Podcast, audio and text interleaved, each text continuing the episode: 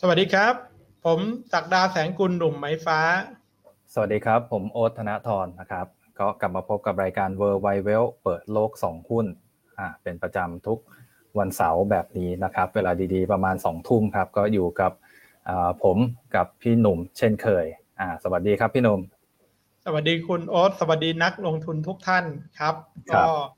กลับมาพบกันวันเสาร์อืมวันเสาร์นี้ก็ 14 สิงหาแล้วนะครับ คุณโอ๊ต ใช่ครับอ่าเวลาผ่านไปเร็วครับช่วงนี้อืมครับ ทั้งที่สงสัยจะชิน work from home เราเลยชินอ่าในใช่เริ่มในแต่ละสัปดาห์เนี่ยก็ก็ถือว่าอืมผ่านไปไวมาก ใช่ครับ เริ่มคุ้นเคยกันอ่านะครับขนาดที่เราได้เวลากลับคืนมาเยอะนะคุณโอ๊ตใช่คเพรับราะว่าได้เวลารื่องกขลัอบมาเนี่ยมันยังอืม24ชั่วโมงนะแหละแต่เราเนี่ยมีที่บอกมีเวลาเยอะขึ้น อืมใช่มีเวลาเยอะขึ้น อย่างน้อยก็มันก็เอ่อเวลาในการเดินทางนะครับพี่หนุ่มโอ้โหใช่ครับ บ้านของเราสองคนตอนเข้าออฟฟิศก็ถือว่าไกลกันพอสมควรเนาะพี่หนุ่มครับไกลครับ ผมเนี่ยต้องออกบ้านเป็ตั้นงแต่ตีตีห้ากว่าๆเลยเอ่อเดินเดินทางกันเป็นชั่วโมงเลย ทีนี้เราก็ประหยัดเวลาเอ่อในส่วนนั้นกันได้ แล้วก็มีเวลาในการมาทำการบ้านมาให้กับเอ่อผู้ติดตามชมของเรานะครับใช่ครับอ่าฮะแต่ยังไงอ่าสัปดาห์นี้ขอทักทายนักลงทุนด้วยอืมอ่าโป รแกรมที่ผมว่าทุกคนรอติดตามอยู่แน่เลยคุณรถอ่า แน่นอนครับ คอบอลนี่พลาดไม่ได้ด้วยประการทั้งปวงครับพี่หนุ่มครับอ่าก็คือฟุตบอลพรีเมียร์ลีกอังกฤษนะครับใช่กลับอ่ามาเตะกันเป็นเปิดฤดูกาลเป็นสัปดาห์แรกแรกครับอืผมมใช่ครับวันวันนี้เลยเนี่ย เดี๋ยวหลังจากอ่าเอ่อรายการเราใช่ไหมครับพี่หนุ่มก็จริง ๆ มีคู่ที่เตะก่อน รายการอืมเราแล้วครับคุณรถอ๋อสำหรับรับคนที่อืมเชียร์แมนเชสเตอร์ยูไนเต็ดเนี่ยเขาเริ่มอืมเตะตั้งแต่ตอนหกโมงครึ่งโอ้นะครับแบบนี้ก็น่าน่าจะรู้ผลแล้วใช่ไหมฮะยังครับ มันก็จะเสร็จสองทุ่มครึ่งอ๋ออาจจะโเคมีแฟนรายการเราบางคนที่เชียร์อืมแมนยูตอนนี้ ดูฟุตบอลอยู่ยังไม่ได้เข้ามาชมรายการเราโอ้เอ่อถ้างั้นเดี๋ยวต้องต้องแนะนำให้ เปิดฟุตบอลไปแต่ปิดเสียง แล้วก็เปิดรายการเราฟังเสียง เออก็จะได้แบบสาระความรู้ไปด้วย ระหว่างดูบอลครับ ใช่ครับ แล้วก็อืมทีมโปรดของคุณโอ๊ตกับของผมก็จะเตะอืมวันนี้ อ่า ช่วงคู่ดึกครับคุณโอ๊ตอ่า เราเป็นห้าทุ่มครึ่งเอ่อเราเป็น The Kop ครับ The Kop อ่าลิเวอร์พูลครับไปเยือนอ่านอริชนะครับ นี่ก็ครับ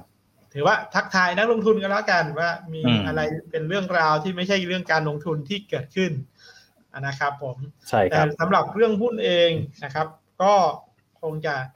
เริ่มเกี่ยวกับเรื่องของตัวเลขที่เพิ่งอ่าประกาศออกมาในสัปดาห์ล่าสุดนะครับอืมโดยเฉพาะของทางอเมริกา อันนี้หลายคนพอที่จะทราบอยู่แล้ว แต่สิ่งที่ผมจะเอามาอ่าขยายความให้นักลงทุนเห็น ก็คือภาพของเดือนถัดๆไปมากกว่าตัวเลขที่ ประกาศมาแล้ว เพราะประกาศเนี่ยทุกคนก็เห็นอยู่แล้ว แล้วก็เห็นว่ามันมีผลกระทบยังไง แต่อืมสิ่งที่อยากให้เห็นก็คือว่า แล้วหลังจากนี้เองเนี่ยเขามีการประมาณการตัวเลขเงินเฟ้อเนี่ย กันไว้อย่างไงบ้างนะครับผม ก็เดือนล่าสุดคุณโรสตัวเลขเงินเฟ้อของอเมริกาออกมาห้าเปอร์เซ็นนิดๆนะครับห้าจุดสามก็ครับไม่ได้อ่า ผิดจากที่มีการคาดการณ์นะครับอืมไม่ได้ผิดจากการคาดการณ์ก็คือเป็นไปตามที่อ่านักวิเคราะห์คาดการณ์ไว้ล่วงหน้านะครับ แต่สิ่งที่บอกแล้วว่า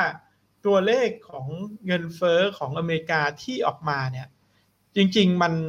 น่าจะพีค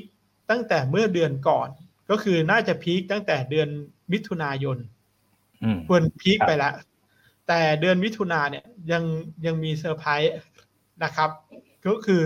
สูงขึ้นมากสุดก็คือตอนนั้นรู้สึกจะไป 5.4 หรือ 5.5 นะครับ ผมผมจำตัวเลขอะสุดท้ายไม่ได้ของของเดือนมิถุนาแล้วค่อยมาปรับลดลงเล็กน้อยในเดือน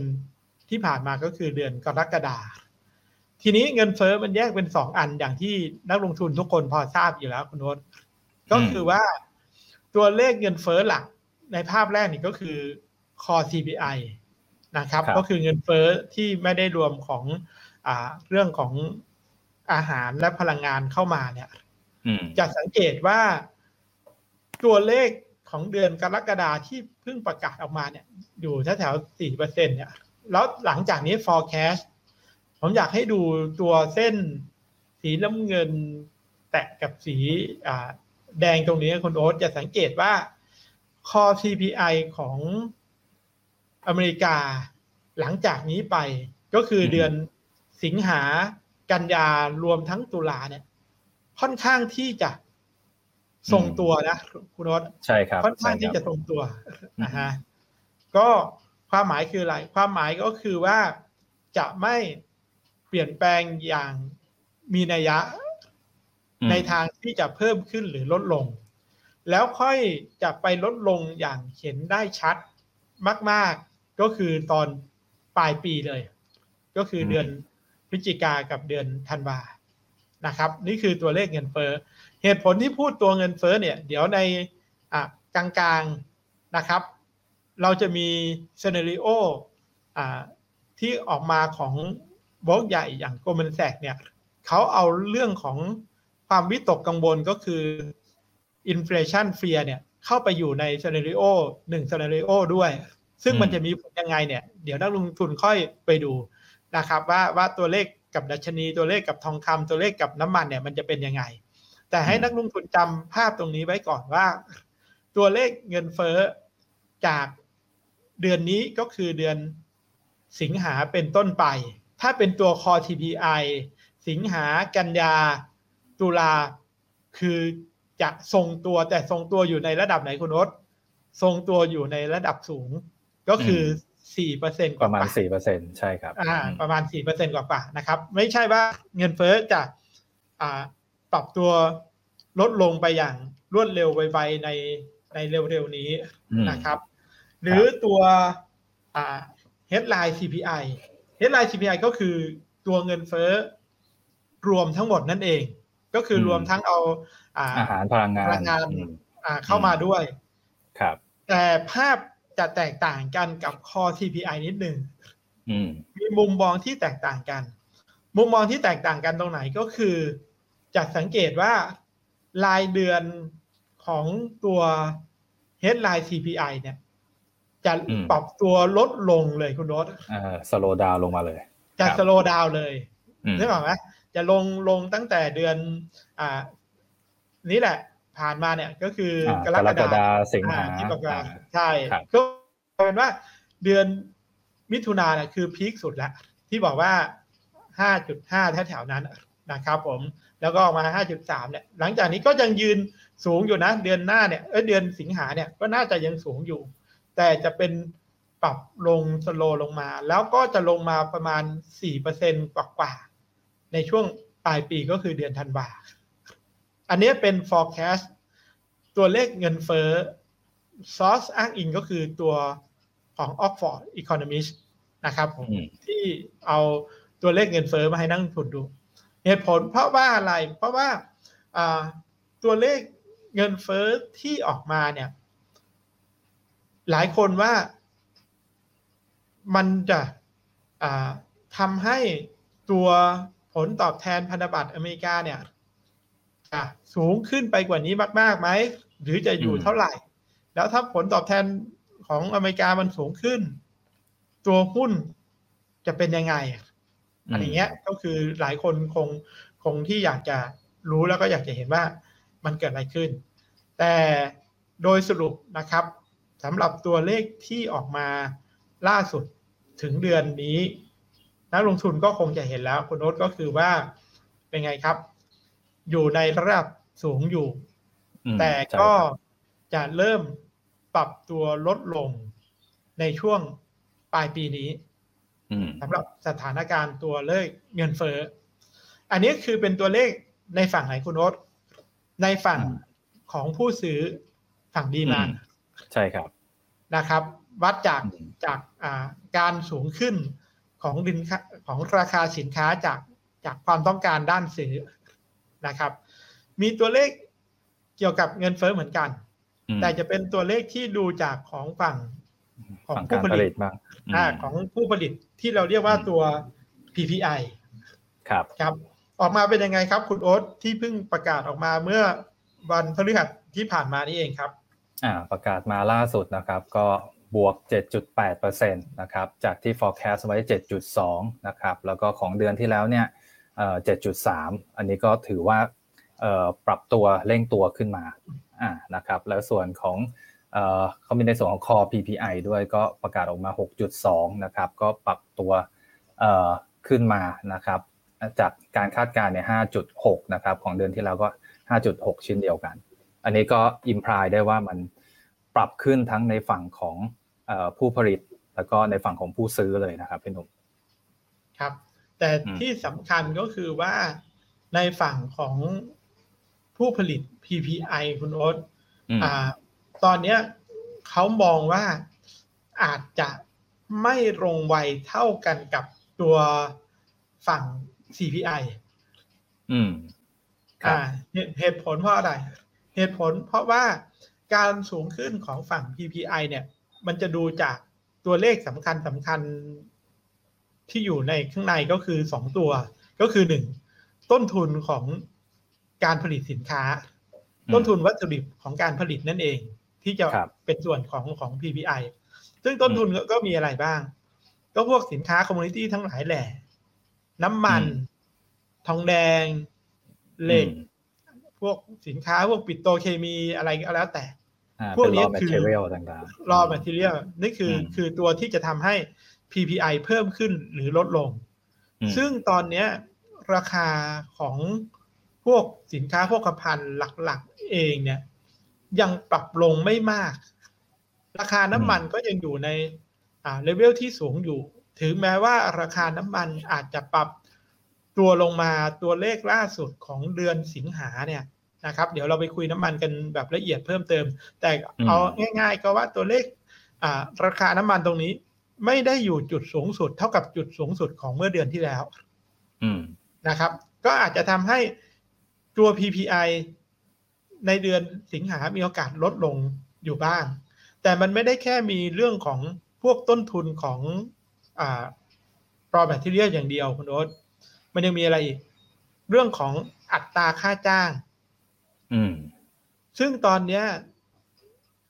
นักลงทุนคงพอจะทราบว่า ในอเมริกาเองในแง่ของตลาดแรงงานเขาเนี่ยอ่ายังมีโมเมนตัมของการฟื้นตัวที่ออกมาค่อนข้างดีอยู่ใช่ตัวเลขนอนฟาร์มอืมเมื่อสุกร์ที่แล้วที่เราเอามาคุยนักลงทุนฟังเนี่ยอืมก็ออกมาดีกว่าคาดอืมนะครับ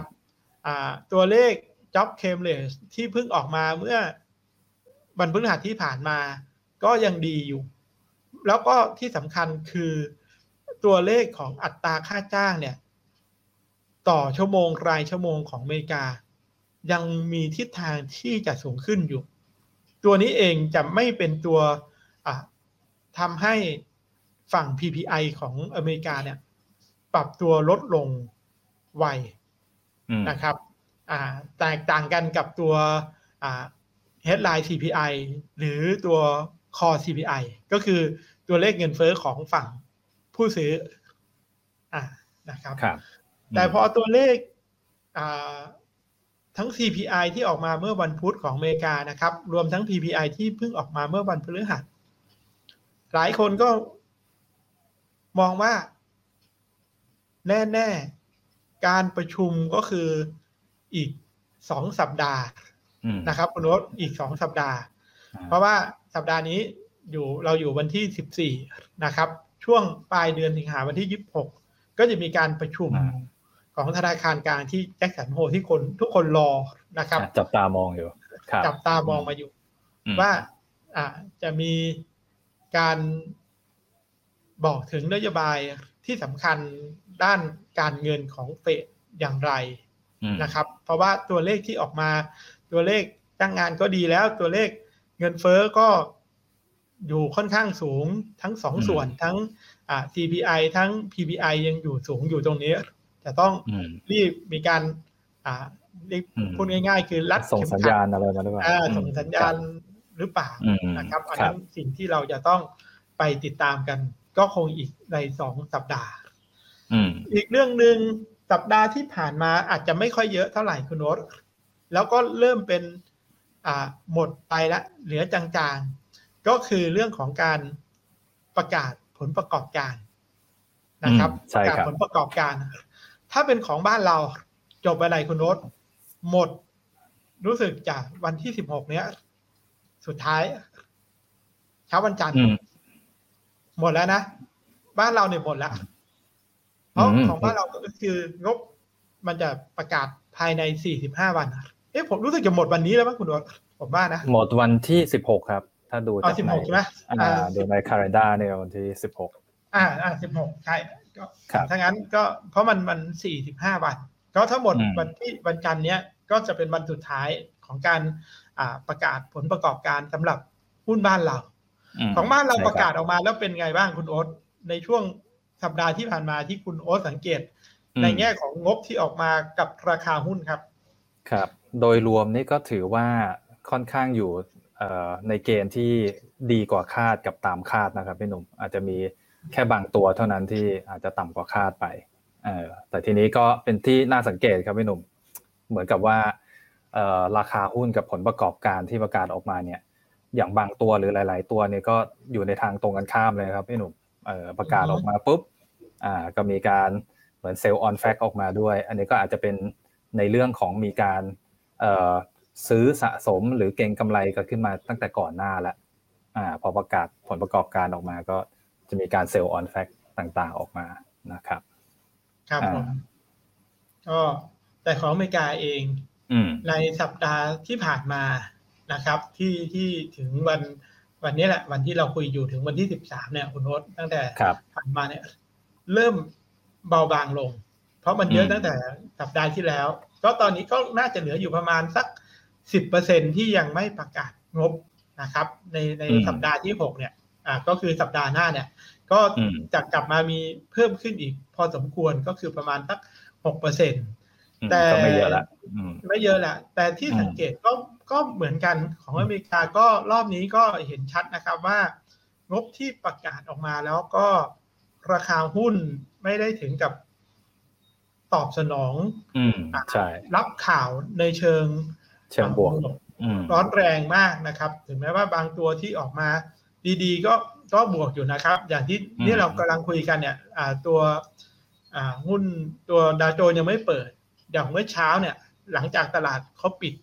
ของการเทรดวันพฤหัสมาเนี่ย อย่างตัวอ่าวอชนี่เองคุณโน้ตนะ ใช่ครับอ่าเพิ่งประกาศงบออกมาเนี่ย ก็ดีอ่าก็ดีนะกำไรเลยใช่กำไรเนี่ยดีกว่าคาด นะครับ รายได้โตมากกว่าคาด รวมอืมทั้งไอตัวแพลตฟอร์มเขาอะไอตัวแพลตฟอร์มอ่าสตรีมมิ่งอะใช่ครับ อืมอ่า คน subscribe ก็เยอะกว่าคาดด้วยนะครับ รู้สึกว่าราคาหุ้นก็จะบวกอยู่ประมาณสักห้าเปอร์เซ็นอะไรแถวๆนั้นอืมนะครับผมก็ก็นี่อยู่อยู่ที่เป็นรายบริษัทที่ออกมา แต่ก็ถือว่าเป็นปัจจัย คล้ายๆกับบ้านเราว่า นี่คือหมดในแง่ของอ่าฤดูการของประกาศงบแล้ว หลายคนก็ที่ผ่านมาเนี่ย นักลงทุนที่ผมรู้จักได้หลายคนเนี่ย ในช่วงสองสัปดาห์ที่ผ่านมาเนี่ยเขาก็เลือกเวทแอนซีออกมาดูนะคุณรสครับหลายคนเนี่ยวางกลยุทธ์เลยว่า ช่วงประกาศงบเนี่ย ขอออกมาดูก่อนอืมยังไม่กล้าที่แบบจะไปโฮหุ้นอื เพราะมันก็อย่างที่ว่าบางทีถ้าประกาศออกมาแล้วมันมิสกับคอนเซนแซสของนักวิเคราะห์ไปเนี่ย แบบไม่เป็นไปตามคาดอย่างเงี้ยใช่ราคคารับก็โอ้โหปรับตัวโดนลงเรียกได้ว่าโดนลงโทษครับได้ครับอืมหรือตัวที่ออกมาดีๆ อย่างที่คาดเนี่ยอืมก็ใช่ว่าไม่ลง ใช่ครับอืมลงเหมือนกัน อะไรอย่างเงี้ยกลายเป็นกลายเป็น sell on fact ไปครับ sell on fact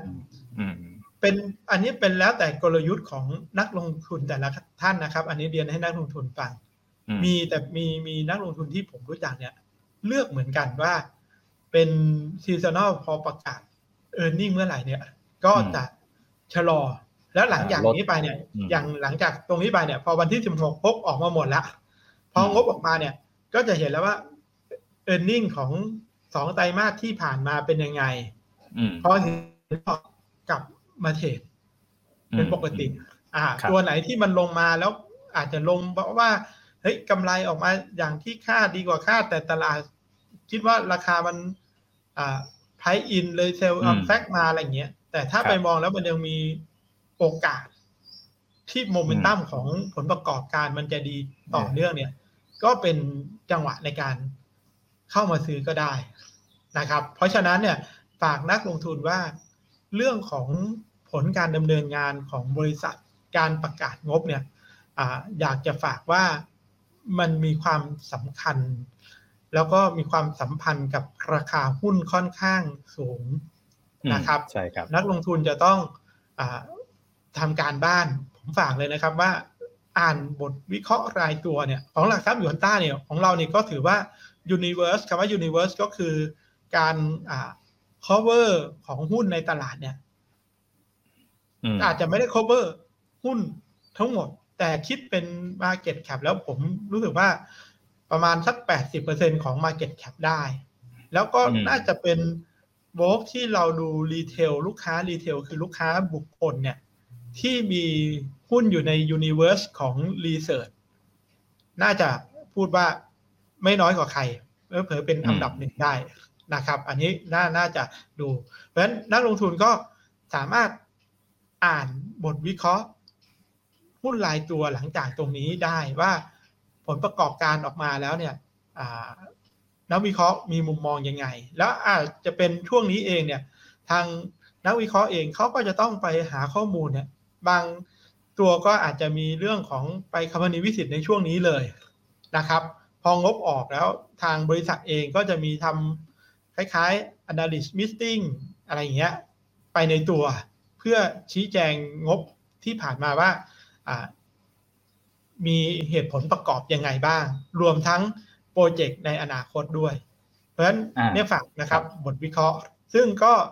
ใช้ได้ง่ายๆ ใน Yuanta Navi นะ คุณโอ๊ตใช่ไหมอ่าใช่ครับกำลังจะขอพี่หนุ่มเสริมขึ้นมาเลยครับ ซึ่งทั้งหมดครับที่พี่หนุ่ม mention ขึ้นมาเนี่ยสามารถดูได้จากใน Yuanta Navi แอปพลิเคชันทั้งหมดเลย ไม่ว่าจะเป็นการประกาศผลประกอบการออกมาเนี่ยเรามี notification แจ้งเตือนให้ด้วย แค่เรา save ชื่อหุ้นไว้ใน favorite หรือมีหุ้นอยู่ในพอร์ตเนี่ยมันเป็นเหมือนเลขาส่วนตัวในการรายงานให้กับเราเลย พร้อมกับอินโฟกราฟิกดูแล้วก็เข้าใจได้อย่างง่ายๆ เลยเปรียบเทียบระหว่างไตรมาสกับไตรมาสของปีที่แล้วอ่า year on year อ่าอะไรพวกเนี้ยสามารถเปรียบเทียบได้ทั้งหมดรวมถึงเข้าไปดู บทวิเคราะห์ที่พี่หนุ่มบอกเนี่ยครับ เวลาผลประกอบการออกมานักวิเคราะห์เขาก็จะไปเหมือนเขียนสรุปให้กับเรา แล้วก็มี recommendation ออกมา ก็เข้าไปดูได้จากในหยวนต้าเนวีเช่นเดียวกันใช้ง่าย ๆเลยครับ เข้าไปดูแล้วก็มีเหมือน category เอ่อ research หุ้นทั้งหมดเนี่ยอยู่ในนั้นทั้งหมดเลยครับพี่หนุ่มอันนี้ใช้แบบสะดวกสบายมาก ก็แนะนำต้องการศึกษาในการใช้งานเนี่ย เข้าไปใน YouTube ของ y o n t a Security Thailand ของเรา แล้วก็ไปเลือก playlist ที่ชื่อว่า Time to Talk ครับพี่หนุ่ม ผมเพิ่งสอนการใช้ไปเอ่อเมื่อวันศุกร์ที่ผ่านมานี่เอง อ่า เกี่ยวกับการดูงบใช่นะคอ๋อรับทำทูทอเหรอคุณโน้ตเพิ่งจัดนะอ๋อใช่ครับผมเมื่อวันดีศุกลยร์ที่ผ่านมานี่เอง เข้าไปดูย้อนหลังกันได้เลยนะครับครับโอเค เพราะว่าผมอยากให้นักลงทุนนะครับ ว่าเราลงทุนเองเนี่ย เราต้องอืมดูแล เงินของเราสินทรัพย์ของเรานะครับ เพราะฉะนั้นบทวิเคราะห์ข้อมูลพวกนี้คือข้อมูลดีๆ ไปศึกษาเพิ่มเติมได้นะครับก็โดยสรุปก็คือ การประกาศงบของงวดไตรมาสสองรวมทั้งครึ่งปีแรกของปีอ่า2,564 เนี่ย ก็ผ่านละถึงตรงนี้นะครับ ก็เหลืออีกไม่กี่บริษัทถ้าของเราก็เหลือแค่บันเดียว ส่วนประเด็นอื่น นะครับ ของอเมริกาอันนี้ไปไวๆเรื่องของผ่านงบในแง่ของที่เรียกว่าเป็นงบประมาณด้านการคลังนะครับ ก็ถือว่าผ่านคอนเกรสก็คือวุฒิสมาชิกไปได้แล้ว แล้วก็อันนี้อาจจะทำให้อ่าตลาดตอบรับในแง่ของผลตอบแทนพันธบัตรที่ทำให้บอลยิวปรับตัวสูงขึ้น แต่เดี๋ยวผมค่อยไปเปิดตัวบอลยิวให้นักลงทุนดูอีกทีหนึ่งนะครับ แต่ก็ถือว่าเป็นปัจจัยที่ บวกแล้วก็ตอบสนองต่อนโยบายของคุณไบเดนนะครับที่ออกมา ส่วนเรื่องที่สำคัญนะครับ แล้วก็น่าจะเป็นเรื่องที่ตลาดติดตามอยู่มาก ๆ ก็คือเรื่องของตัว Delta Variant นะครับ ที่กำลังเพิ่มตัวเลขรายวันที่สูงขึ้นอยู่ทุกเรียกว่าแม้กระทั่งอเมริกาก็เพิ่มขึ้นมา ตอนนี้ตัวเลขก็แสนกว่ารายในรายงานประจำวันนะครับสำหรับผู้ติดเชื้อใหม่ ในยุโรปอาจจะดูซอฟๆลงไปบ้างนะครับ โดยเฉพาะใน UK อังกฤษ แต่ในฝั่งเอเชียเราเนี่ยต้องเรียกว่าอ่าไม่ธรรมดาคุณโอ๊ตคือเพิ่มขึ้นเยอะแล้วตอนนี้ใช่ครับไม่ได้เพิ่มขึ้นที่ไทยอย่างเดียว เมื่อวันศุกร์เนี่ย ตัวเลขของฟิลิปปินส์จนทำให้หุ้นลงไปเท่าไหร่คุณโอ๊ตสามเปอร์เซ็นต์ป่ะ ใช่ น่าจะสามจุดห้านะครับอืมสามจุดห้าเปอร์เซ็นต์ก็ครับเพราะเรื่องของไอตัว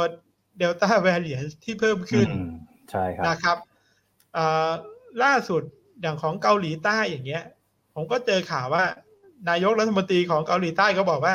weekend นี้ อย่าเดินทางเลย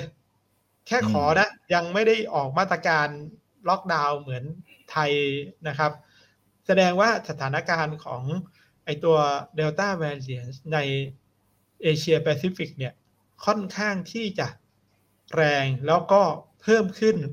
ในหลาย ๆ ประเทศ แต่ในภาพที่กำลังแสดงให้นักลงทุนตัวนี้เป็นตัวเลขอะไรครับคุณโอ๊ตทำไมมันมีตัวเลข 77 ตั้งแต่ 18 ถึง 77 ครับผม ครับ ก็เป็นตัวเลขของการ estimate นะครับ อ่าอันนี้เทียบเป็นเปอร์เซ็นต์แล้วกันเอ่อของจำนวนประชากรที่จะสร้างเหมือน herd immunity ขึ้นมาภูมิคุ้มกันหมู่ขึ้นมาได้นะตอนนี้เนี่ยอือฮึก็มีคาดการณ์ว่าเรียงไปเลยครับพี่หนุ่มตั้งแต่ด้านซ้ายมือเนี่ยอเมริกาเนี่ย77เปอร์เซ็นต์อ่าที่คาดการณ์ว่าโอ้โหจะมีเปอร์เซ็นต์ที่ประชากรทั้งหมดจะสร้างภูมิคุ้มกันหมู่ได้นะครับ ก็สูงสุดเลยชิลีก็ด้วยนะครับรองลงมาก็เม็กซิโกอิตาลีไล่ลงมาเป็นแคนาดาอ่า UK สิงคโปร์อะไรพวกนี้นะครับ แต่ที่ครับน่าสังเกตครับพี่หนุ่มครับอะอะทางด้านขวามือสุดครับ ทางด้านครับเอเชียของเราเนี่ยเอ่อถ้าดูจากท้ายมาเนี่ยครับ ตั้งแต่ไต้หวันเอ่อฟิลิปปินส์ออสเตรเลียเกาหลี China จีอ่าญี่ปุ่นเนี่ย จะอยู่แบบเปอร์เซ็นต์จะค่อนข้างน้อยหน่อย อืมครับ ก็อันนี้เป็นจุดสังเกตครับ ผมสังเกตอยู่ง่ายๆนะครับ ผมอืมดูว่าเอาแบบสบายใจ ถ้าแบบ cut off แบบครับสบายใจเนี่ยครับก็ควรสักหกสิบเปอร์เซ็นกว่าๆขึ้นไป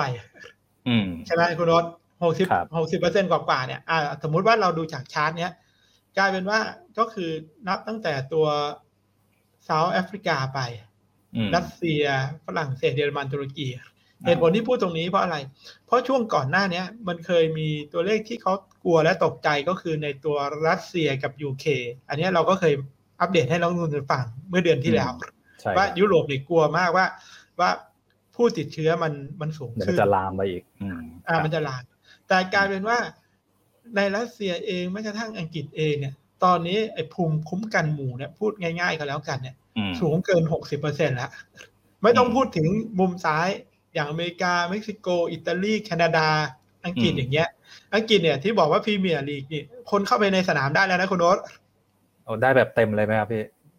ผมไม่แน่ใจว่าเต็มหรือเปล่า แต่มีอืมมีแฟนฟุตบอลเข้าเข้าชมได้เข้าชมได้ เข้าชมได้แหละอ่าอ่าเพราะเพราะครับมั่นใจในอันเนี้ยที่บอกว่าก็ก็คือตัวอ่าภูมิคุ้มกันหมู่ที่เกิดขึ้นครับแต่ตัวเลขที่มันยังดูแล้วมีความเสี่ยงอืม แล้วตัวเลขโอกาสที่จะเห็นตัวเลขยอดของผู้ติดเชื้อรายวันที่สูงขึ้นอยู่ก็คือพวกที่ต่ำกว่า30ลงมาอืมใช่ไหมครับ30ลงมาเนี่ย มีโอกาสเกิดขึ้นไต้หวันฟิลิปปินส์นี่เหตุผลเลยว่า ว่าทำไมตลาดหุ้นฟิลิปปินส์เลยแบบ ลงแรงๆไปเมื่อวันศุกร์หลายคนก็เช็คว่าเกิดอะไรขึ้น แต่อืมข้อความของหลักทรัพย์หยวนต้าเนี่ยเขามีการส่ง alert ให้นักลงทุนอยู่นะครับ ว่าอ่า ฟิลิปปินส์ลง 3.5เปอร์เซ็นเพราะว่าตัวเลขของผู้ติดเชื้อที่สูงขึ้นใช่แต่ครับเราจะสังเกตว่าภูมิคุ้มกันหมู่เนี่ย ไทยเราไม่ได้อยู่ในตรงนี้นะครับเอ่อเราหลุดตารางไปครับพี่เราไปอยู่ตรงไหนครับ ไม่ไม่ใช่ว่าไม่วัดนะ ผมอืมเชื่อว่าไทยยังไงต้องถูกโฟกัสอยู่แล้วครับตัวเลขน่าจะอยู่ใกล้ๆสิบปลายๆแถวๆนี้อ๋อนะครับมันหลุดตารางไปเพราะว่าตัวเลขอาจจะต่ำกว่าสิบแปด ถูกต้องครับครับผมเพราะตัวนี้ก็ประมาณยี่สิบสองประเทศสำคัญสำคัญทั่วโลกแล้วใช่นะครับ เพราะฉะนั้นเราก็เลยยังถือว่าไออัตราความเสี่ยงของผู้ติดเชื้อรายใหม่ แล้วการที่จะเกิดความป้องกันจากอัตราของการฉีดวัคซีนเยอะๆนะครับภูมิคุ้มกันหมู่เนี่ยของเรายังอยู่ที่ต่ำอยู่ แล้วคุณโอ๊ตคิดดูว่าต้องฉีดอีกในระดับหนึ่งอืมนะครับ ของวัคซีนเนี่ย กว่าตัวเลขมันจะเพิ่มจาก10กว่าเปอร์เซ็นต์ตรงเนี้ยขึ้นมาเท่าไหร่เกิน50เปอร์เซ็นต์ที่เมื่อกี้ที่บอกว่าถ้าเอาแบบแบบดูรู้สึกว่ามันผ่อนคลายมันอ่าสบายใจไม่วิตกหน่กัอยงวลเนี่ยอืมเอาสัก60เปอร์เซ็นต์ขึ้นไป เพราะฉะนั้นครับตัวเลขที่ต่ำกว่า18ลงไปเนี่ย กว่าที่มันจะกลับขึ้นไปในระดับ50 60เนี่ยอืมใช้เวมันลายังจะต้องอืมเร่งในการฉีดก็คือ ใช้เวลาอย่างที่คุณโนดว่าอืมนะครับ เพราะฉะนั้นอันนี้คือถึงแม้ว่าหลายคนจะมองว่าเฮ้ยตัวเลขเราเนี่ย มันก็สองหมื่นแล้ว คนออกจากอะไรนะ รักษาหายก็สูงแล้วนะ แต่อืมอย่าลืมว่าโอกาสของคนติดเชื้อใหม่เนี่ย มันน่าจะยังไม่ลดลงแบบไวๆอือะมเพราะว่าครับไอ้ภูมิคุ้มกันหมู่ของเราเนี่ย ยังไม่เกิดขึ้น อืมอ่าอันนี้ครับคือคือเป็นคีย์พอยท์ที่อัปเดตในตัวนี้ให้นักลงทุนดูนะครับ หรืออย่างตัวเลขหนึ่งผมเอายก อ่า ตัวเลขใกล้ๆเรา เนี่ย ของญี่ปุ่นอืมเนี่ยของครับเราเนี่ยจะคล้ายๆกันในเอเชียจะคล้ายๆกันเป็นเป็นแบบนี้คือตัวเลขของผู้ติดเชื้อรายใหม่เนี่ย มันจะสูงขึ้นไวๆนะคุณโน้ตนะอืมแล้วก็ใช่ครับตัวเลขที่เป็น serious case หรือ death อะไรก็แล้วแต่เนี่ย ก็ จะสูงขึ้นไปด้วยอืมซึ่งจะแตกต่างกับอเมริกา อเมริกาตอนเนี้ยตัวเลขสูงกว่าญี่ปุ่น ญี่ปุ่นเนี่ยแค่มาแตะหมื่นกว่าๆอเมริกาเนี่ยแสนกว่า แต่อืมตัวเลขของอ่าที่เป็นเหมือนผู้ป่วยหนักอัตราความที่ตายเนี่ยอืมก็ครับมันต่ำนะครับอืมเพราะฉะนั้นก็เลยยังถือว่าเป็นข้อวิตกกังวลอยู่ แต่มุมมองแบบเนี้ยมันวิตกกังวลจริงหรือเปล่าคุณโนต กับสินทรัพย์กับการลงทุนที่นักลงทุนรอฟังเราอยู่ มันน่าวิตกจริงหรือเปล่าเพราะฉะนั้นอืมจริงหรือเปล่าเนี่ย ผมขอภาพนี้ก็แล้วกัน ให้นักลงทุนข่าวนี้ครับคุณโนตข่าวนี้คืออะไร อ่าคุณข่าวโอ๊ตนี้ก็อ่าอ่าเป็นการสัมภาษณ์นะครับ เหมือนครัเป็นบผม professor ท่านหนึ่งที่ New York University นะครับ อันนี้ก็คุณมาโ o โครานวิดเอออันนี้แกก็บอกไว้ว่า เอ่อตัว Delta case เนี่ย about to turn lower โอ้โห อันนี้เป็น key point แล้วไม่หนุ่มอันนี้อาจจะมองต่างเลยว่าเอ่ออาจจะกลับตัวมาเอ่อเหมือนลดลงเบากว่าเดิมอ่าลดลงน้อยกว่าเดิมละมองว่าตรงเนี้ยอาจจะแบบเขาถึงเขาเรียกว่าเหมือนเลยจุดพีคไปละอืมครับครับโครานโนวิกเนี่ยเป็นอ่าเหมือนสต u d y คิดของ JP Morgan ด้วยคุณโนตอ๋อครับอืมครับ ก็เลยทำให้อ่าภาพมุมมองนะครับที่บอกว่าอ่าการเกิดของไอตัวเดลต้าที่มีอยู่ตรงเนี้ยทั่วโลก อาจจะไม่ถึงกับส่งผลกระทบที่ร้ายแรงอืมแล้วเขาก็มองว่าในบางประเทศเนี่ยอาจจะเป็นเรียกว่า Final Wave ก็คือเป็นคลื่นลูกสุดท้ายนะครับ ถ้าตามมุมมองของคุณ โคลาโนวิกเนี่ยก็คือว่าอ่าผลจากไอตัวเดลต้าแวร i ี n ในหลาย ๆ ประเทศเนี่ย ผลกระทบจะน้อยลงอืมแล้วก็ที่สำคัญผมอยากไฮไลท์ก็คือตรงเนี้ยจากผลตรงนี้เองเนี่ยเขาเลยคอว่าตัวบอลยิวเนี่ย น่าจะอืมบอททอมน่าจะต่ำสุดละอืมแล้วก็อีกตัวหนึ่งก็คืออะไรคุณรส cyclical stock อืม cyclical stock ก็คือหุ้นที่ เกี่ยวข้องกับ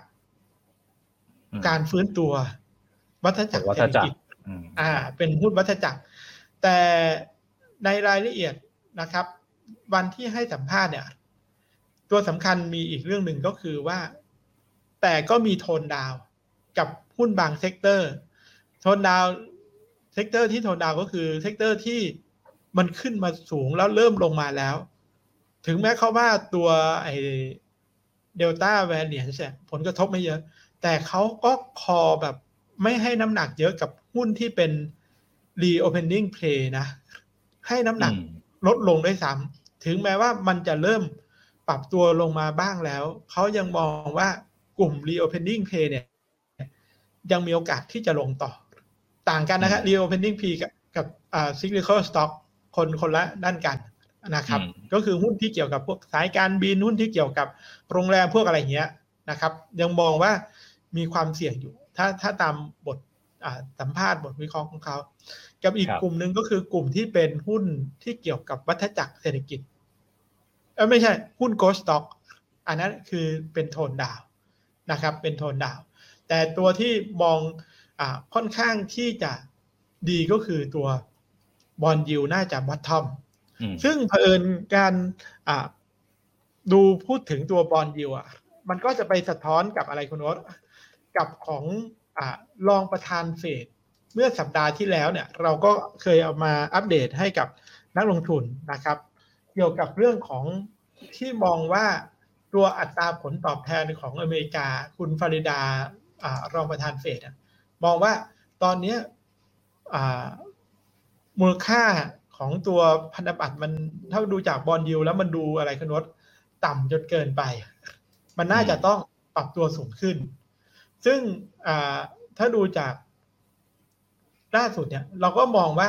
ไอตัวอัตราผลตอบแทนตอนนี้อยู่ประมาณสักหนึ่งจุดสามห้าหนึ่งจุดสามหกแล้วแถวนี้คุณโอ๊ตนะ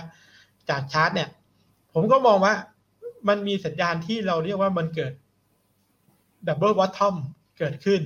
คือมี low สอง low ตรงเนี้ยคุณโอ๊ตสังเกตนะ เกิดใช่ดับครับเบิล o อ t ทอมที่ประมาณหนึ่งจุดหนึ่งห้าสองรอบ แล้วก็กลับขึ้นมาอืมแต่ในสัปดาห์นี้หลังจากนี้ไปเนี่ย ผมมองว่ามีความท้าทายของการปรับขึ้นของอัตราผลตอบแทนอยู่พอสมควรทำไมถึงว่ามีความท้าทาย เพราะ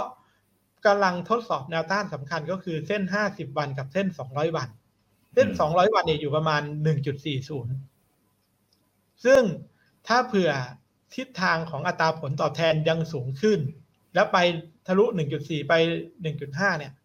ก็อาจจะทำให้หุ้นที่เกี่ยวกับพวกอ่าที่ได้อะไรอะผลประโยชน์จากผลตอบแทนที่สูงขึ้นอย่างตัวหุ้นกลุ่มกลุ่ม financial เนี่ย ก็จะปรับตัวดีขึ้นได้ด้วยนะครับอืมคุณโนต อ่าแต่ดูครับสัญญาณเนี่ยบอลยูมีโอกาสที่จะ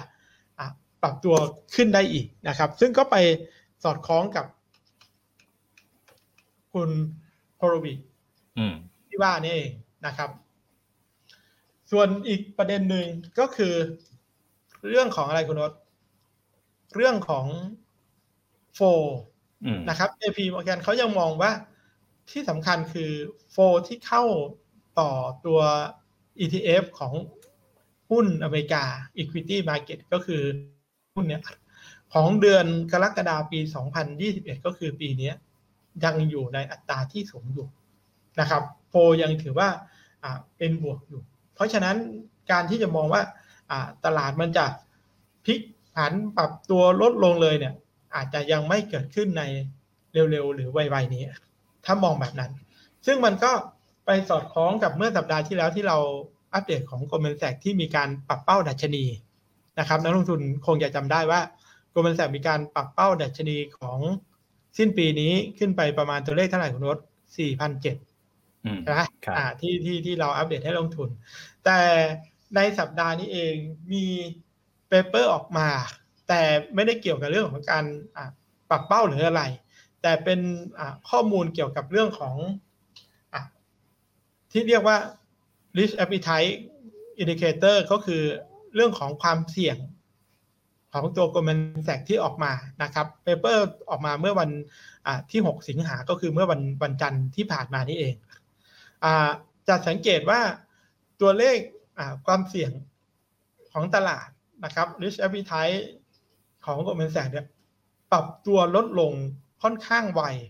ในเดือนกรกฎาคมอันนี้ คือของกรกฎาเนี่ยปรับตัวค่อนข้างไวนะครับอ่าถ้าดูจาก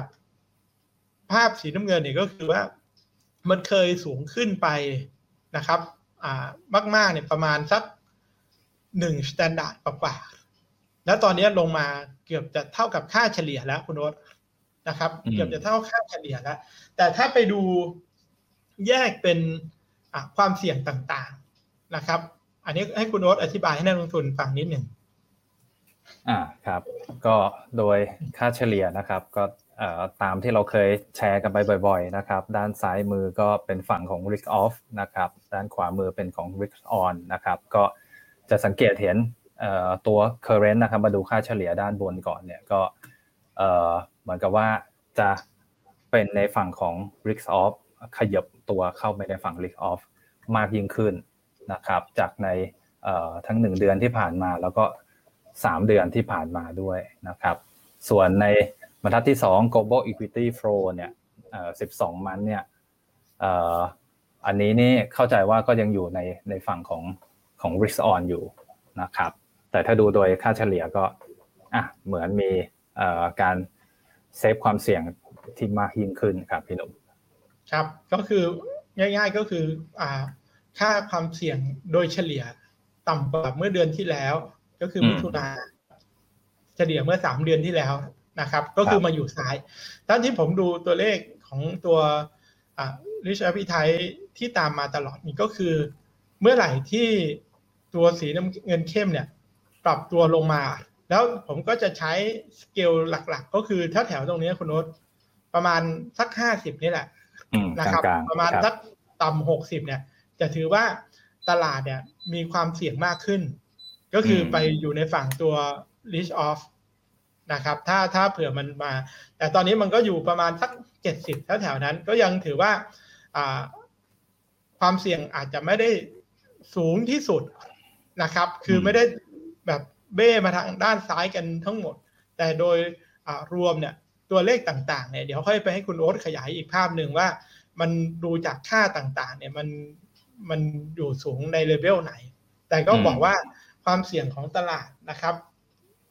ในเดือนกรกฎาเนี่ยเริ่มมีมากขึ้นนะครับ ถ้าดูจากตัวเลขล่าสุดของตัว Goldman Sachs อันนี้ให้คุณโอ๊ตดูแบบรวมๆในแต่ละเลขที่สำคัญสำคัญเท่านั้นครับคุณโอ๊ตอะโอเคครับ อันนี้เป็น valuation ใน S&P 500 นะครับ อย่างด้านบนสุดเลยก็เป็นค่ากลางของ EV นี่คืออตัว enterprise enterprise value นะครับเอ่อก็ to sell หารด้วยยอดขายเนี่ยอันนี้ไม่รวมกลุ่ม finance นะครับ ก็จากในดูตารางทางด้านขวามือก่อนนะครับ historical percentile เนี่ยเอ่อพีคสุดหรือเป็นเอ่อตัวที่ผ่านมาในอดีตของเขาเนี่ยตอนนี้เนี่ยก็อยู่ที่ระดับ 4.0 เนี่ยถือว่าเป็นแบบเต็มสุดแล้ว คือ 100%แล้วนะที่ครับเคยเกิดขึ้นในอดีตที่เคยเกิดขึ้นในอดีตนะครับ ก็ครับโอ้โหดูเต็มที่แล้วครับตอนนี้ ถ้ามาดูอีกไอเทมหนึ่งนะครับ US total market cap to GDP นั่นก็คือ market cap to GDP ของทางฝั่ง US เนี่ยอ่าเอ่อในอดีตเนี่ยมา 170%ที่เคยเกิดขึ้น ตอนนี้ก็ 170%แล้วครับพี่หนุ่ม ก็คือครับเต็มแม็กแล้วเออนะครับ แล้วก็ทางด้าน EV to cash flow ก็เช่นเดียวกันนะครับ ตอนนี้ก็โอ้โหเต็มแม็กกันหลายไอเทมเลยครับพี่หนุ่ม ก็โดยสรุปจากทั้งหมด 15 ตัวคุณโน้ต อืมเต็มร้อยเปอร์เซ็นคือ11ตัว โอ้โห แสดงว่าตอนนี้นะคนี่รับ valuation นี่ตึงกันแล้วก็มากๆแล้วแล้วถ้าดูเกิน95เปอร์เซ็นคือ14ตัว อืม คือต่ำกว่า95เปอร์เซ็นมีตัวเดียวคือ Price to Book Facebook อืม ครับ อ่า แค่แค่นั้นเอง แต่ก็เกิน90เปอร์เซ็นเพราะฉะนั้นอ่าดูครับมุมมองไหนในเชิง อ่า valuation เทียบกับอดีต อันนี้ของตลาดหุ้น S&P 500 นะครับนักลงทุน S&P 500 สูงมากอืมนะครับ ถ้าดูจากตัวเลขของอ่าล่าสุดที่ออกมานะครับอืมก็ครับความเสี่ยงของตลาดที่เป็นภาพเมื่อกี้นี่เองนะครับ ก็มีโอกาสที่จะอ่าขยับไปอืมมุมเป็นซ้าย risk off มากขึ้น อ่าครับเป็น list off มากขึ้นนะครับอืมจากตรงนี้เองนะครับ มันมีอ่า ตัวเลขประมาณการ forecast อันเนี้ยเอาถึงอ่าช่วงสิ้นปีนี้คุณโน้ตเอาสั้นๆเนี่ยนะครับถึงสิ้นปีนี้อ่าของ Goldman Sachs โดยการอ่าแยกออกเป็น4 scenario ที่สำคัญนะครับ4 scenario ที่ว่าก็คือตัว DM recovery DM ก็คือตัว develop develop market อืมครับฟื้นตัวอืม นะครับ develop market ฟื้นตัว นี่คือเงื่อนไขที่หนึ่งเงื่อนไขที่สองก็คือ ตลาดแรงงานเป็นอะไรคุณวศอ่าแข็งมีแกร่ควางมแข็งแกร่งอืมอ่า ก็คือดูตัวเลขนอนฟาร์มเพโลตัวเลขจ้างงานตัวเลขอะไรเนี่ยทำไมที่ที่เราต้องตามเนี่ย ถ้าตัวเลขผังแรงงานเขาแข็งแกร่งเนี่ย จะเกิดอะไรขึ้น ตัวที่สามก็คืออืมหากตัวเลขของเดลต้าเป็นไงคุณรถบรรเทาลง ใช่ใช่ไหม พื้นดีขึ้นที่เมื่อกี้ที่เราอธิบายว่า ตอนเนี้ยอืมมันเยอะคือมันเยอะในฝั่งของอ่าเอเชียแปเอซิเชีฟิกยครับอ่าถ้าเอเชียเริ่มดีขึ้นเนี่ย หุ้นอืมประเทศไหนจะได้ประโยชน์สามทนโออืมแล้วสุดท้ายก็คือ อัตราอืมเงินเฟ้อความกลัวต่อเงินเฟ้อในอเมริกาครับซึ่งจะสังเกตว่าในสามซีนโอเนี่ย ถ้ากลัวต่ออัตราเงินเฟ้อ คุณโรสจะสังเกตว่า สินทรัพย์แต่ละอย่างแต่ละตัวเนี่ย ส่วนใหญ่แล้วจะเป็นไงคุณโรสอืมปรับตัวลงนะใช่ครับโดยเฉพาะติดลบหุ้นเนี่ย หุ้นนี่คือด้านซ้ายเนี่ยข้างบนนี่คือกลุ่มซ้ายเนี่ยหุ้นทั้งหมดเลย ตั้งแต่ S&P รัสเซล2,000 NASDAQ นะครับ แล้วก็ตัวดัชนีอ่า KBW Bank เนี่ยก็คือตัวอ่า ETF ของกลุ่มธนาคารนะครับอืมหุ้น Cyclical Defensive อะไรเงี้ย จะสังเกตว่าจะ ไปในทางที่ติดลบหมด รวมทั้ง commodity อย่างทองคำเนี่ย ก็มองลงนะ ถ้าถ้าเผื่อ inflation fear อ่าหรือน้ำมันก็ลงนิดหน่อย แต่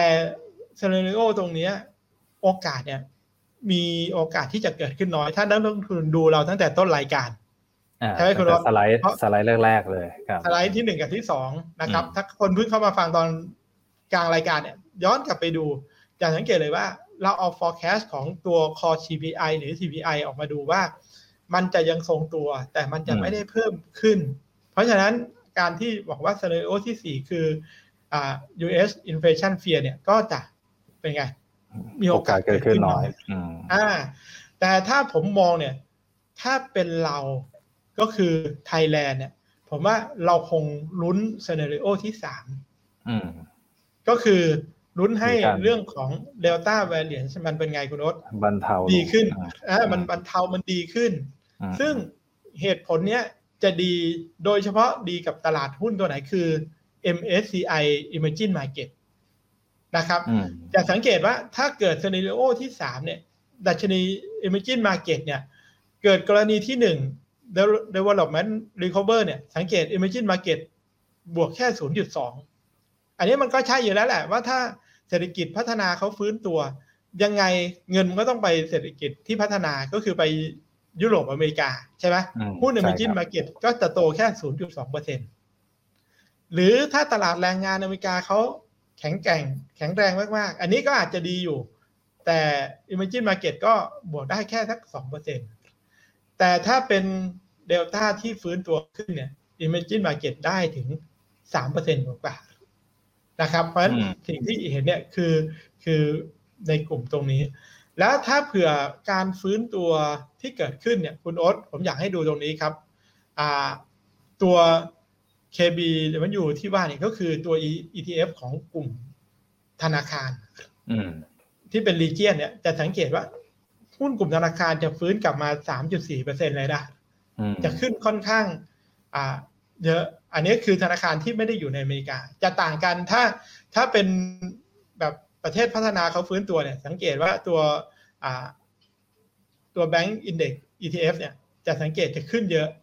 10.5 แล้วก็ถ้าเป็นแข็งแกร่งในรายงานอเมริกาขึ้น 10.7 เลย เพราะฉะนั้นถ้าเราลุ้นนี่คือลุ้นในกรอบที่ 3 มีตัวไหนอีกที่น่าสนใจนักลงทุนครับอทองคำ จะสังเกตว่าจากตรงนี้ไปถึงสิ้นปีแล้วเนี่ย ทองคำค่อนข้างที่จะไม่จูงใจเท่าไหร่ เพราะเหตุผลเมื่อกี้ที่เราบอกว่า ถ้าบอลยูมัน bottom up อัตราผลตอบแทนเริ่มปรับตัวสูงขึ้นนะครับเราอาจจะเห็นราคาทองคำดีดขึ้นมาในช่วงสั้น ๆ อย่างช่วงนี้ที่ที่ปรับตัวสูงขึ้น เพราะช่วงหนึ่งที่มันปรับลงเพราะว่าตัวผลตอบแทนที่มันลดลง แต่อย่าลืมว่าตัว cap ของการขึ้นของทองคำเองเอ้ยของ bond yield เองมันก็ไม่ได้ขึ้นไปที่จะไปสูงมากจึงสังเกตว่าราคาทองคำตอนเนี้ยที่เราคุยอยู่ก็ประมาณพันเจ็ดห้าสิบกว่าพันเจ็ดหกสิบกว่าเนี่ยคุณโอ๊ตจะสังเกต ไม่ว่าจะเป็นมุมมอง scenario ไหนนะครับ การฟื้นตัวของเศรษฐกิจ หลักทองก็ขึ้นไปได้ไม่เยอะติดลบด้วยซ้ำนะครับ ลบห้าเปอร์เซ็นถ้า ตลาดแรงงานยิ่งแข็งแกร่ง สังเกตวันที่ตลาด nonfarm payroll ประกาศเมื่อวันศุกร์ที่แล้วเนี่ย ทองคำลงแป๊บเดียวสองเปอร์เซ็นคุณโอ๊ตตอนนี้นักลงทุนหลายคนต้องตาม nonfarm เพราะอะไรยิ่งถ้าตลาดแรงงานเขาแข็งแกร่งมากเท่าไหร่ ตัวทองคำยิ่งโอกาสที่จะลงก็มากขึ้นด้วยนะครับ แต่ถ้าเรื่องของ Delta Variance มันเริ่มดีขึ้นเนี่ยทองคำอาจจะ ทรงๆไม่ได้ลงไปมากครับสำหรับทองคำแต่อีกตัวหนึ่งที่ก็ไม่ได้ดีเท่าไหร่ ก็คืออะไรคุณรสคือราคาน้ำมันครับราคาน้ำมันตอนนี้อ่า WTI อยู่ประมาณแถวๆนี้แหละครับหกสิบเก้าหกสิบแปดจะสังเกตว่าไม่ว่าเป็นซ c น n ริโอไหนก็แล้วแต่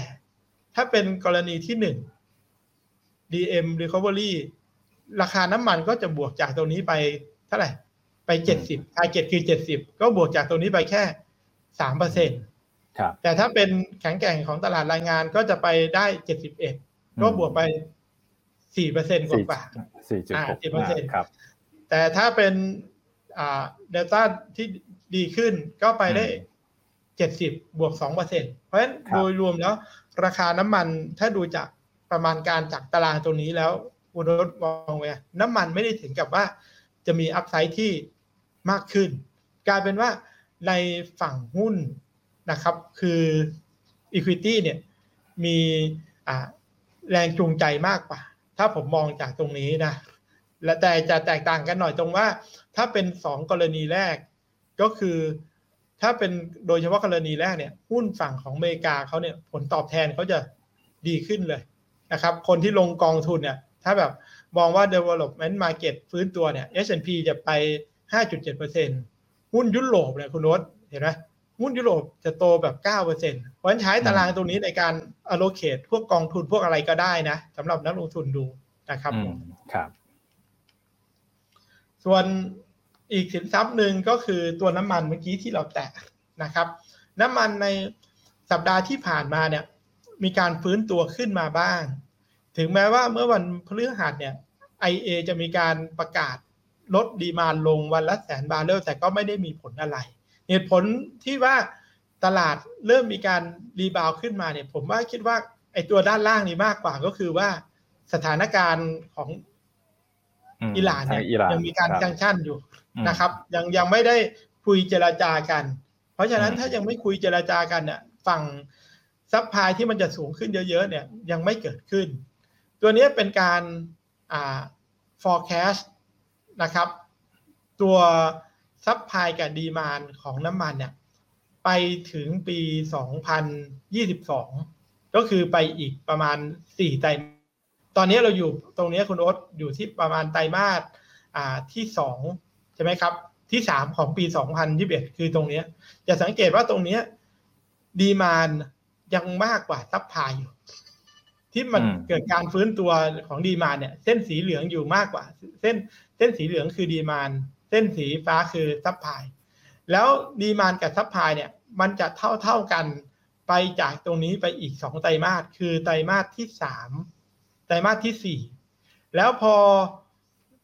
ปีหน้าปีสองพันยี่สิบสองนั่นแหละ ถึงจะเกิดอะไรขึ้น ฝั่ง supply นะครับ ถึงจะเป็นไง สูงมากกว่า demand อันนี้ถ้าดูจากประมาณการนะครับ assumption ของของตัว OPEC ที่ออกมา เพราะฉะนั้นเราจึงสังเกตว่าช่วงที่ผ่านมาเนี่ยตั้งแต่ต้นปีฝั่ง demand มันมันมากขึ้น เพราะสีฟ้ามันถูกกดโดยการที่ OPEC เขาลดกำลังการผลิตอะฮะเขากดกำลังการผลิตไว้ มันก็เลยทำให้ supply สีฟ้ามันถูก cap ไว้ไม่ขึ้นนะครับ ถ้าดูจากภาพนี้ก็ก็เลยทำให้ราคาน้ำมันยืนได้ แต่ถ้าดูจาก นี้ไปแล้ว ถ้า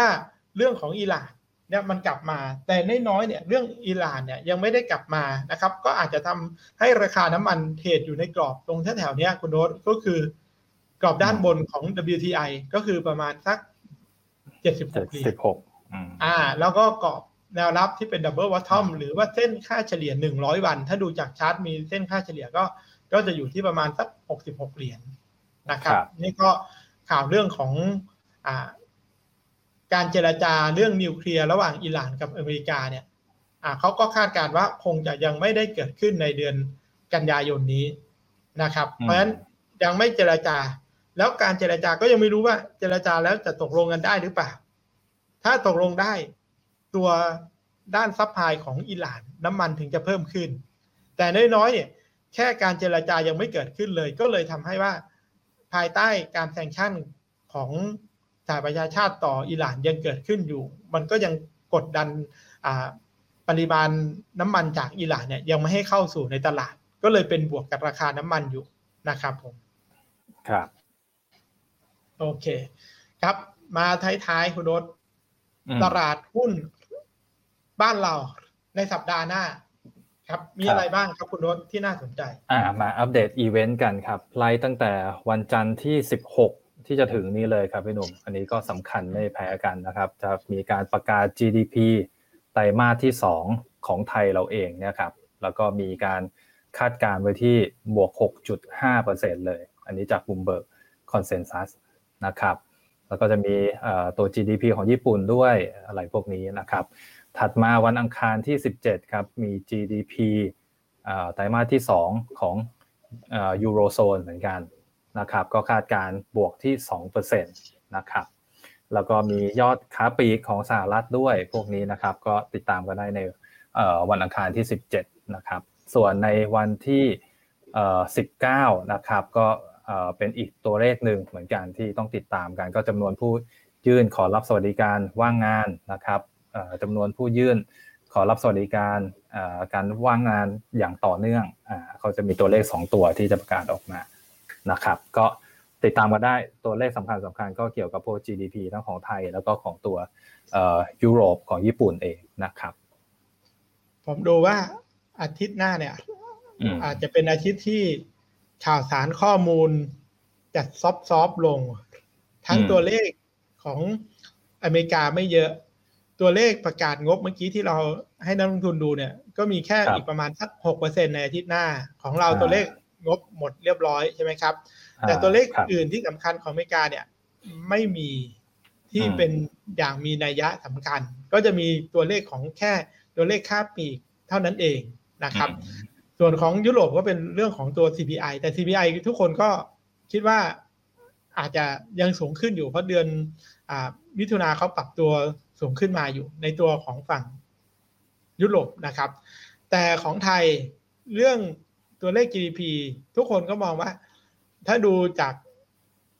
เดียร์เดียยังไงที่ฐานมันต่ำเนี่ยก็จะดีขึ้น ซึ่งมันก็สะท้อนใกล้เคียงกับประเทศที่อยู่ใกล้ ๆ เรา ในใกล้เราเนี่ยฟิลิปปินส์สิงคโปร์เนี่ยประกาศไปแล้ว เมื่อสองวันที่แล้วคุณโอ๊ตเยอเดียก็โตได้ดีนะครับ รู้สึกจะประมาณสักเจ็ดเปอร์เซ็นต์ป่าก็ถือว่าน่าจะไปในในทางเดียวกัน แต่ของเราเนี่ยคาดการไว้อยู่ก็คือ เยอเดียก็คือหกเปอร์เซ็นตนะครับ ก็ดูเช้าวันจันทร์มายังไง แต่ถ้าให้ดูแบบทั้งปี อันนี้คือทั้งปี 2021นะครับ ในประเทศของอ่าเอเชียแปซิฟิกทั้งหมดเลยเนี่ย ก็ยังถือว่าบ้านเรานะครับ อันนี้เคยอัปเดตรวมทั้งตัวของ IMF ให้นักลงทุนดูอยู่แล้วว่า ตัวเลขของไทยของปี 2021 เนี่ย เรายังถือว่า การเติบโตตัวเลขเนี่ยอยู่ที่ประมาณ 2%ถ้าดูของแบงค์ชาติเราอาจจะต่ำกว่านี้ด้วยซ้ำที่การประชุมรอบล่าสุดใช่ไหมคุณวศใช่ครับ อืมครับ เพราะฉะนั้นก็อาจจะรับข่าว ผมว่าถ้าวันจันทร์จะรับข่าวว่าตัวเลขเทียบเยียนเดียออกมาดี อาจจะดีกว่า 6.5 หรืออะไรก็แล้วแต่เนี่ย แต่อย่าลืมว่าโดยรวมแล้ว ตัวเลข GDP ของเราเนี่ยของปี 2021 forecast เนี่ยยังถือว่าเป็นเศรษฐกิจที่มีโอกาสที่จะชะลอตัวอยู่ต่อเนื่องนะครับ แล้วก็ต้องติดตามเรื่องของสถานการณ์ของเดลต้าเวอร์เดียนในบ้านเรา มาที่ตลาดหุ้นครับคุณโอ๊ตว่าเมื่อวันไหนครับศุกร์ที่ผ่านมานะครับ เมื่อวันศุกร์ที่ผ่านมาเนี่ย ตลาดหุ้นมันเกิดอะไรขึ้นว่าในช่วงท้ายสัปดาห์นะครับอืมเพราะเรามีมีหยุดวันทำการก็คือวันที่ 12 สิงหานะครับอ่าใช่ครับหยุดไปวันพฤหัสอืมอ่าเราหยุดไปเนี่ยอืมเราก็เลยมีเทรดแค่ 4 วัน เพราะฉะนั้นถ้าดูจากกราฟนี้เป็นรายวันนะครับ กราฟรายวันน่ะตลาดเราทำได้ดีก็คือเมื่อวันจันทร์ที่บวกขึ้นไปนะครับจาก พันห้าร้อยยี่สิบแปดแถวๆเนี้ยขึ้นไปแล้วก็เช้าวันอังคารขึ้นไปเทสไฮในรอบสองสัปดาห์เลยนะครับ คือขึ้นไปสูงกว่าสัปดาห์ที่แล้วคือขึ้นไปพันห้าร้อยห้าสิบนิดๆ แต่พอวันพุธปรับตัวลงมาค่อนข้างอืมแรงนะครับ แล้วก็วันศุกร์ก็อ่าเป็นไส้มีขึ้นไปแล้วก็ยืนไม่ได้ก็ปรับลงมา โดยรวมแล้วดัชนีถ้าดูในรายสัปดาห์ของอ่า weekly นะครับจะสังเกตว่าตัวอ่าแท่งเทียนที่เกิดขึ้นข้อดีก็คือไม่เกิดนิวโรใหม่อืมในสัปดาห์ที่ที่ผ่านมานะครับ ถึงแม้ว่าเรามีทำการสี่วัน เพราะสัปดาห์ก่อนหน้านั้นก็คือโล 1,513 โลของสัปดาห์ที่แล้วเนี่ย เมื่อวันศุกร์ที่ผ่านมาก็คือ 1525 อันเนี้ยถ้าดูจากแท่งเทียนก็ถือว่าดี และดูจากตรงนี้คุณโอ๊ตไฮ1551ก็สูงกว่า สัปดาห์ที่แล้วอืมห้า1548สี่แปดครับ อ่านะครับอืมเพราะฉะนั้นยังถือว่าอยู่ในกรอบเป็นในลักษณะที่ไซด์เวย์อืมในช่วงของพันห้าร้อยห้าสิบกับพันห้าร้อยยี่สิบก็แล้วกัน ถ้าดูจากจากอ่าชาร์ตณตรงนี้ แต่ถ้าไปดูบางดัชนีที่เราคุยให้นักลงทุนฟังตอนต้นรายการ นะครับ นี่คือดัชนีที่เรียกว่าหุ้น MAI นะครับ MAI ถ้าไปดูกราฟรายวันเนี่ย เมื่อวันสุดสัปดาห์ก็คือเมื่อวันศุกร์นักลงทุนก็คงพอจะเห็นแล้วนะครับว่าดัชนี MAI เราเนี่ยปรับตัวลงค่อนข้างแรงในวันศุกร์นะครับ ลงมา 2%กว่า แล้วจริง ๆ ก็เริ่มลงมาตั้งแต่เมื่อวันพุธอืมเหตุผลใช่เพครับราะอะไร ถ้าคุณโอ๊ตดูจาก weekly chart นักลงทุนดูจาก weekly chart อันเนี้ยหลายคนคงอยากจะรู้ว่าว่าเป็นยังไงแล้วแล้วเริ่มที่จะติดหุ้น MAI จะสังเกตว่าตัวดัชนี MAI แตกต่างกันกับตัวเซตหรือว่าเซตร้อยอย่างชัดเจนอืมสิ่งที่ชัดเจนคืออะไร ถ้าเราไปดูจากเซตเซตเราทำไฮตรงพันหกตอนนี้ลงมาพันห้าร้อยยี่สิบแปด แต่ดัชนี MAI คุณโอ๊ตสัปดาห์เนี้ยเมื่อต้นสัปดาห์เนี่ยยังอยู่ห้าร้อยสิบแปดห้าร้อยสิบแปดเนี่ยก็คือเท่าเท่าๆกับสูงสุดของรอบนี้นี่คือวิ l ี y ชาร์ตก็คือห้าร้อยี่สิบเอ็ดความหมายคือ ดัชนีรวมของหุ้น MAI ของเราเนี่ย ยังไม่ได้ปรับตัวลดลงเลยนะ อืม ครับอืมอ่าถ้าถ้าดูจากอินเด็กรวมนะครับ ยังไม่ได้ปรับตัวลดลงเลย แต่หุ้นรายตัว อาจจะเป็นไงคุณโนตลงละอืม อ่า หุ้นโดยเฉพาะหุ้นที่มีวอลลุ่มหุ้นที่นักลงทุนซื้อขายเยอะๆนะครับ อันนี้ก็ไปดูว่าเป็นยังไง แต่ผมก็เลยบอกว่า ถ้าดูจากดัชนีหลัก หรือว่าที่เรียกว่าตัว MAI โดยรวมแล้วเนี่ย มันยังมีดอดาวของการลงได้อยู่อืมนะครับ ผมยังมองว่าอ่าตลาดหุ้น MAI เนี่ยยังอ่า เรียกว่า น่าจะยังไม่ถึงกับว่าเป็นการลงแค่ สัปดาห์นี้ แล้วเดี๋ยวจะขึ้น เพราะจะสังเกตคุณโรสเนี่ยผมใส่เครื่องมือตัว modify store เข้าไปเนี่ย มันก็ยังปรับตัวลดลง แล้วมันปรับลงมาเนี่ย จากจุด overbought มาก ๆ ก็คือเกิน 80 นะครับอืมตอนเนี้ยครับลงมาก็ยังเหนือเหนืออยู่ 50 อยู่ยังอยู่ประมาณสัก อ่า70กว่าเนี่ย ผมยังเชื่อว่าถ้าดูจากภาพนี้แล้วตัวดัชนี MAI เนี่ย ยังมีความเสี่ยงที่จะเป็นไง ปรับลงได้อีกอืมอ่านะครับ นักลงทุน เพราะฉะนั้นคือเล่นหุ้นเล็กมันดีเวลาขึ้นมันขึ้นง่ายอืมแต่การขึ้นเวลาที่มันลงเนี่ยอืมการต้องทำ stop loss ต้องอะไรเนี่ย ผมถือว่ามันคือเรื่องที่สำคัญนะครับ ไม่ใช่ว่าหุ้น MAI มัน แพงแล้วมันจะไม่กลับขึ้นไป อันนั้นมันอยู่ที่รายตัวอยู่ที่ตัวอะพื้นฐานประกอบของตัวหุ้นอยู่แล้วแต่นักลงทุนอย่าลืมนะครับ หุ้นหลาย ๆ ตัว MAI เนี่ยมันขึ้นมาเป็นได้หลายเท่าตัวในบางตัว บางตัวเนี่ยใช่ครับขึ้นมาสองร้อยเปอร์เซ็นบางตัวขึ้นมาสี่ร้อยเปอร์เซ็นอย่างเงี้ยนะครับ เพราะว่าถ้าเราดูจากดัชนีหลักเนี่ยก็ขึ้นมาประมาณสักอ่าหนึ่งเท่าตัวประมาณสองร้อยี่สิบห้าขึ้นมาประมาณห้าร้อยอืม ใช่ไหมใช่ครับขึ้นมาประมาณหนึ่งเท่าตัวเนี่ย ตอนนี้มันเพิ่งจะปรับลดลงด้วย แล้วเสร็จแล้วที่มันต่างกัน คือมันต่างตรงที่ว่าหุ้น MAI เทียบกับเซ็ตร้อยจะสังเกตเห็นไหมเซ็ตร้อยรายสัปดาห์เนี่ย ลงมาสองเดือนแล้ว ลงมารอแล้วอืลงมารอแล้วก่อนแล้วอ่าอืมเซ็ตร้อยลงมารอเรียบร้อยแล้ว เพราะฉะนั้นเวลาถ้าเรามองว่าสถานการณ์ต่าง ๆ มันดีขึ้นเนี่ย เงินมันก็จะเข้าไปตัวใหญ่ ก่อนตัวเล็ก เพราะราคาหุ้นตัวใหญ่มัน